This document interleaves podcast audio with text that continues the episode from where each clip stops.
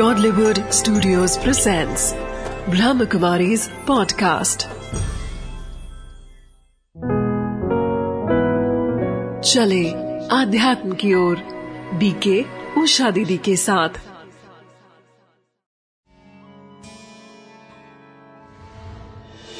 ओम शांति आज भौतिक दुनिया के अंदर हम सभी जी रहे हैं और इस भौतिक दुनिया के अंदर जो विकास हम देखते हैं, जो अन्वेषण हम देखते हैं, जिस तरह से मनुष्य बाह्य जगत को एक्सप्लोर करता जा रहा है और इतने सुख सुविधा के साधनों को विकसित कर दिया है, लेकिन वो तब हो सका कि जब मनुष्य ने अपने मन को बाह्य जगत में फोकस किया, एकाग्र किया। ठीक इसी तरह हमारे भीतर भी एक बहुत विशाल दुनिया है। लेकिन जो अभी तक अनएक्सप्लोर्ड है, जिसको अभी तक मनुष्य समझ नहीं पाया है और इसीलिए दुनिया के वैज्ञानिकों ने भी ये बात कही है कि मनुष्य ने अपनी भीतर की क्षमता को सिर्फ़ पाँच प्रतिशत उसका उपयोग किया है। 95 परसेंट उसकी क्षमता यूँ ही वेस्ट चली जाती है। और एक जीनियस अपनी क्षमता को 15 परसेंट यूज़ करता है। 85 परसेंट उसकी क्षमता वेस्ट जाती है। क्योंकि उसने इस पहली को समझा ही नहीं, मैं कौन?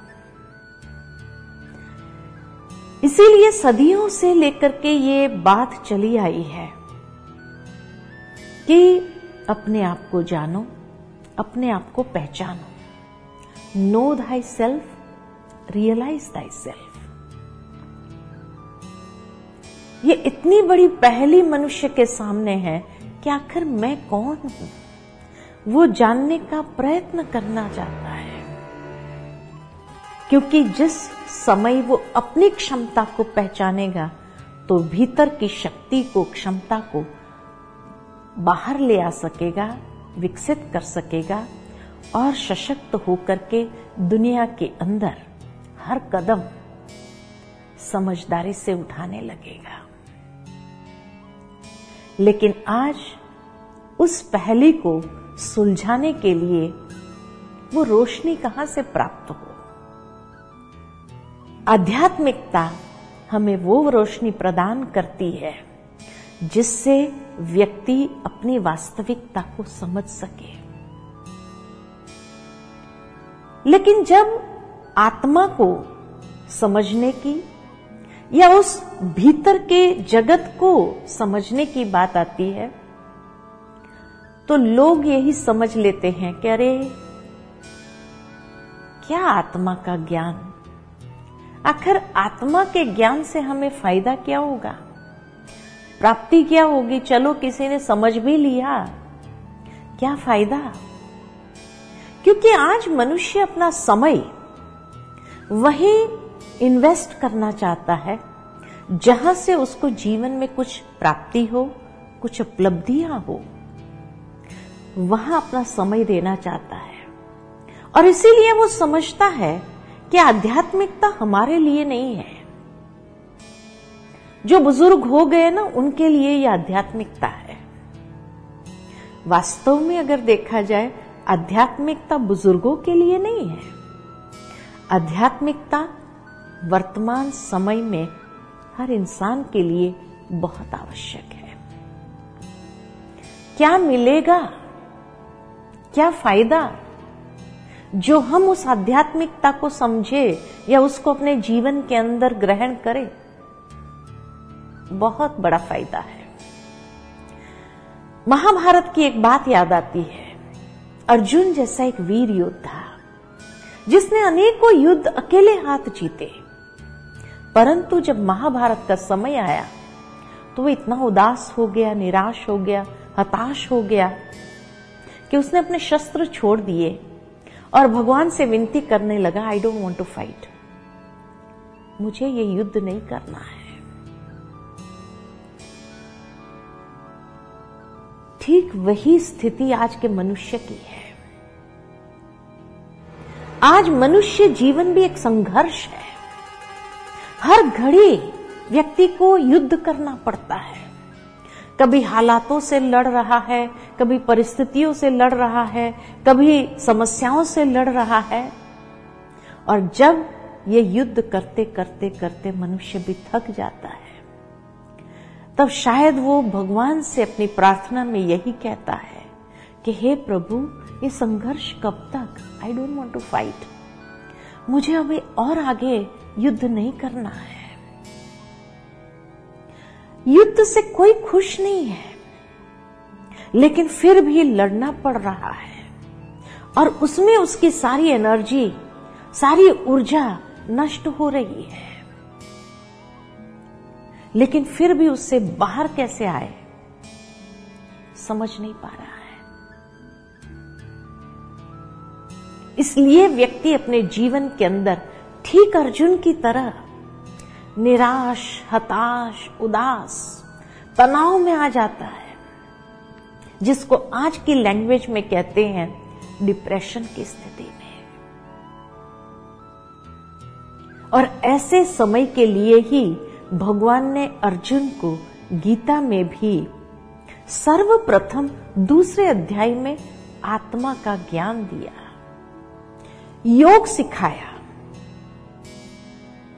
और वो योग से धीरे धीरे जहाँ हर अध्याय योग है, और उस योग के अभ्यास से ही वो अपने अंदर वो शक्ति और क्षमता को धारण करते हुए सशक्त हो गया और हर युद्ध के लिए तैयार हो गया। और जिसने हर युद्ध को विजयी में परिवर्तन कर दिया। ठीक इसी तरह मैं समझती हूँ कि आज हर यंगस्टर भी जीवन के हर संघर्ष में विजयी होना चाहता है। लेकिन वो विजयी तभी हो सकता है जब उसने भीतर की शक्ति को, क्षमता को बाहर अपने प्रैक्टिकल जीवन के अंदर लाया हो।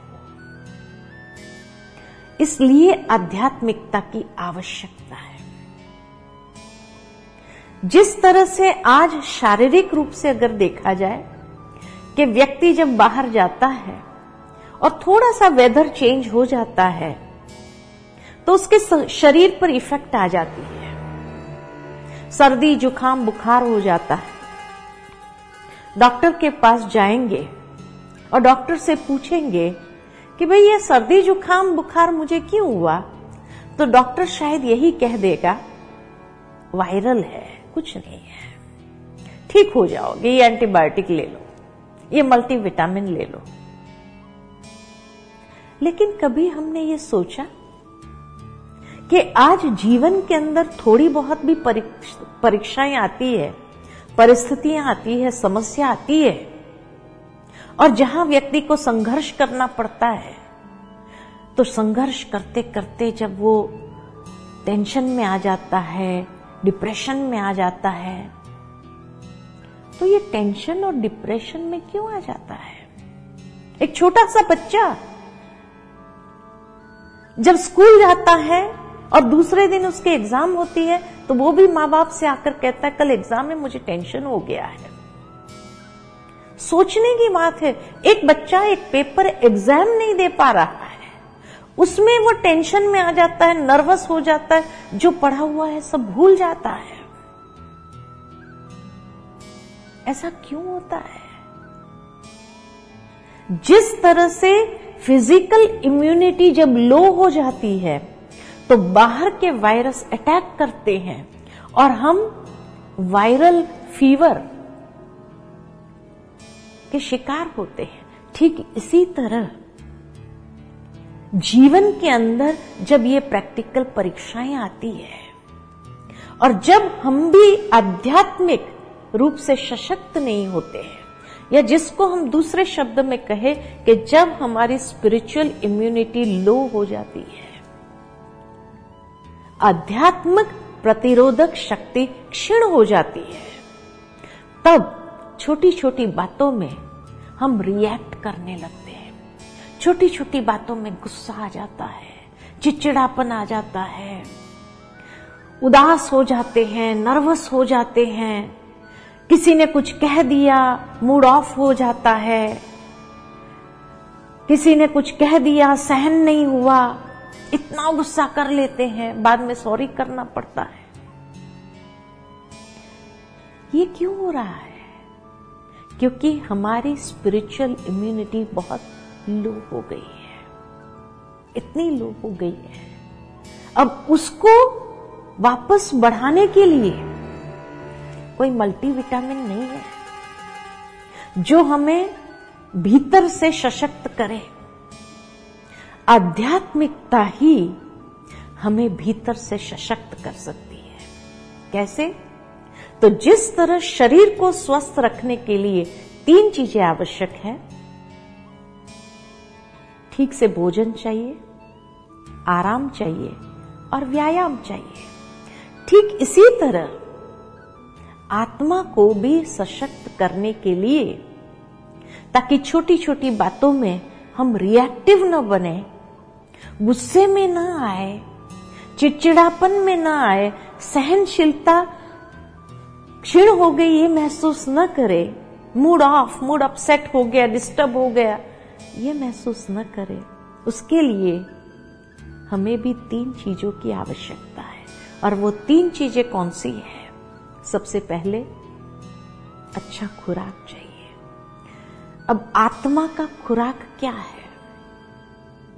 आत्मा का खुराक है आध्यात्मिक ज्ञान। ये हमें पोषण देता है, आत्मा को पोषण देता है। अच्छी बातों का पोषण देता है। ये बुढ़ापे में ज़रूरत नहीं है, यही समय में इसकी आवश्यकता है। दूसरा, आराम चाहिए। और आराम अर्थात कि जब ध्यान के माध्यम से हम मन को शांति में ले जाते हैं। रात को व्यक्ति सोता है, ये शरीर सोता है थक थक जाने के कारण। लेकिन स्वप्न में मन तो घूमता ही रहता है। मन सारी रात काम करता है। तो इसीलिए शांति नहीं जीवन के अंदर। तो जब ध्यान के द्वारा हम शांति में जाते हैं, तब आत्मा को शक्ति प्राप्त होती है। फ्रेशनेस या जिसको हम कहे कि तब आत्मा के अंदर की जो क्रिएटिविटी है, जो रचनात्मकता है, वो बाहर निकलने लगती और तीसरा व्यायाम चाहिए। आत्मा के लिए व्यायाम है सकारात्मक चिंतन। कि जब हम सकारात्मकता को जीवन के अंदर ले आते हैं, तब ये जैसे व्यायाम का काम करता है और मन दूरस्थ होने लगता है। वहाँ तन दूरस्थ होता है व्यायाम से, यहाँ मन दूरस्थ होता है। और जब मन की प्रतिरोधक शक्ति बढ़ जाए, तब छोटी बातें तो क्या बड़े से बड़ी बातें भी जीवन में आ जाए, उसको आसानी से पार कर सकते हैं। टेंशन क्रिएट नहीं होता है, लेकिन हर टेंशन की बातों में भी समाधान मिल जाता है। रिएक्टिव होने के बजाय प्रोएक्टिव व्यक्ति होने लगता है और रचनात्मक तरीके से हर समस्या का समाधान प्राप्त कर सकता है। इसीलिए आज के युग में आध्यात्मिकता की आवश्यकता है। क्योंकि यह आध्यात्मिकता ही हमें भीतर से सशक्त करता है। ये फ़ायदा है। भगवान ने भी अर्जुन को भीतर से सशक्त किया। योग सिखा करके। योग माना क्या? योग माना जोड़। जैसे वियोग माना अलग हो जाना तो योग माना कनेक्शन अब मनुष्य का कनेक्शन इस संसार में अनेकों के साथ, अनेक स्तरों पर रहता ही है। जब हमारा कनेक्शन संबंध भौतिक चीज़ वस्तुओं के साथ है, और व्यक्ति के जीवन के अंदर भौतिक सुख सुविधा के साधन आने लगते हैं तो लोग यही कहते हैं, इसके जीवन में भौतिक योग है।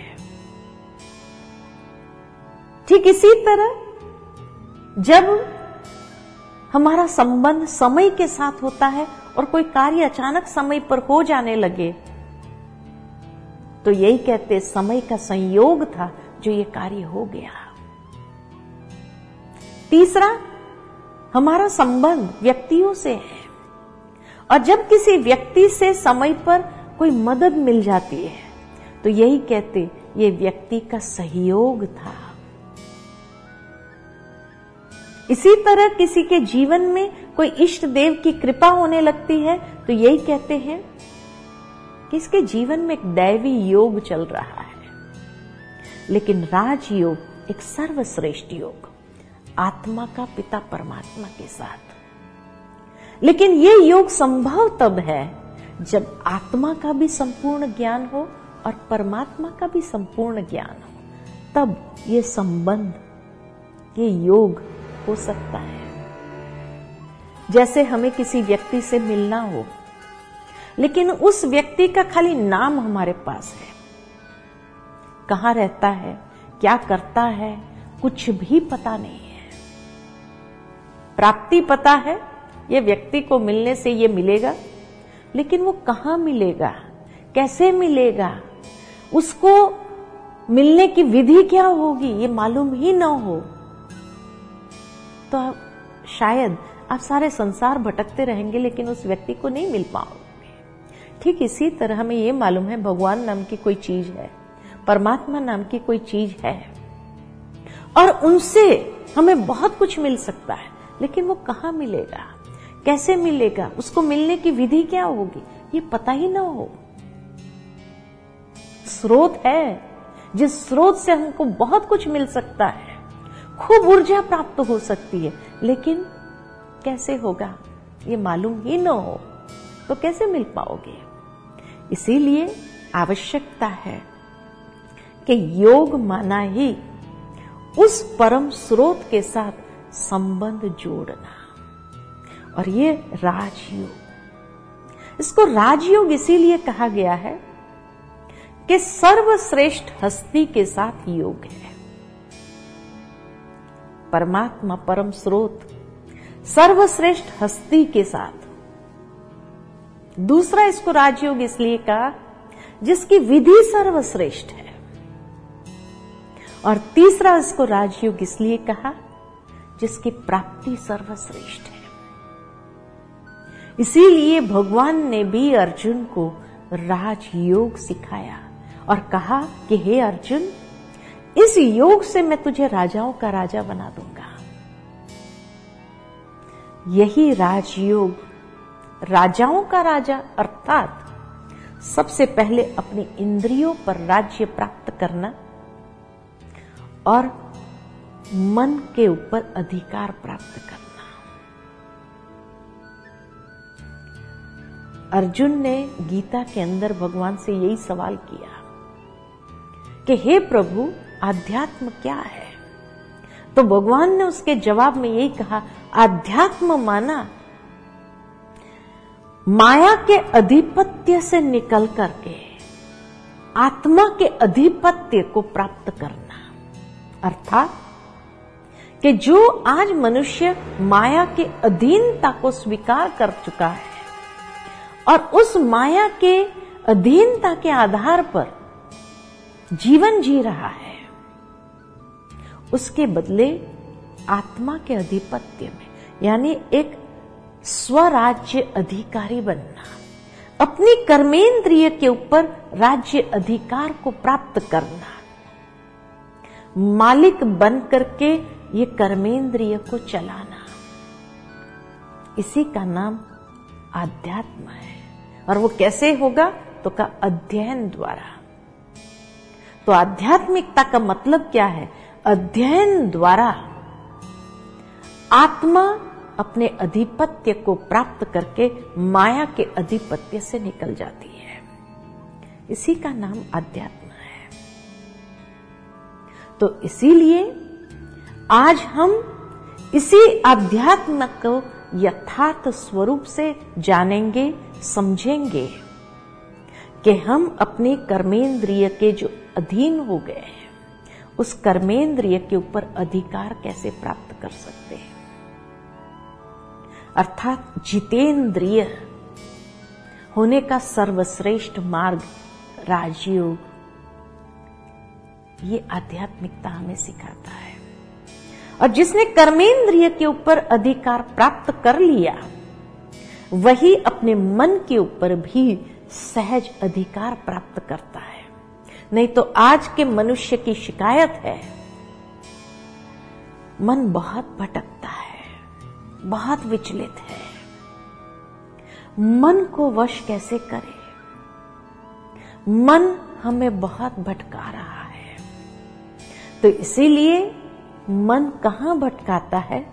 इंद्रियों के पीछे। तो जिसने इंद्रियों के ऊपर अधिकार प्राप्त किया, वो मन के ऊपर भी सहज अधिकार प्राप्त कर सकता है। और तब कहा जाता, मन जीते जगत जीत। जिसने मन को जीता, उसने जगत को जीता बराबर है। तो राजाओं का राजा, अर्थात सबसे पहले इंद्रियों पर राज्य प्राप्त करना और इंद्रियों के ऊपर राज प्राप्त करके मन के ऊपर भी अधिकार प्राप्त करना, ये है राजयोग।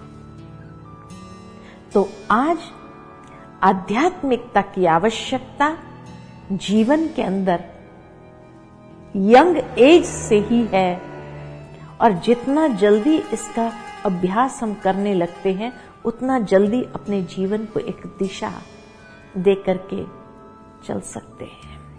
और तब हम अपने जीवन का रिमोट कंट्रोल अपने हाथ में ले सकते हैं।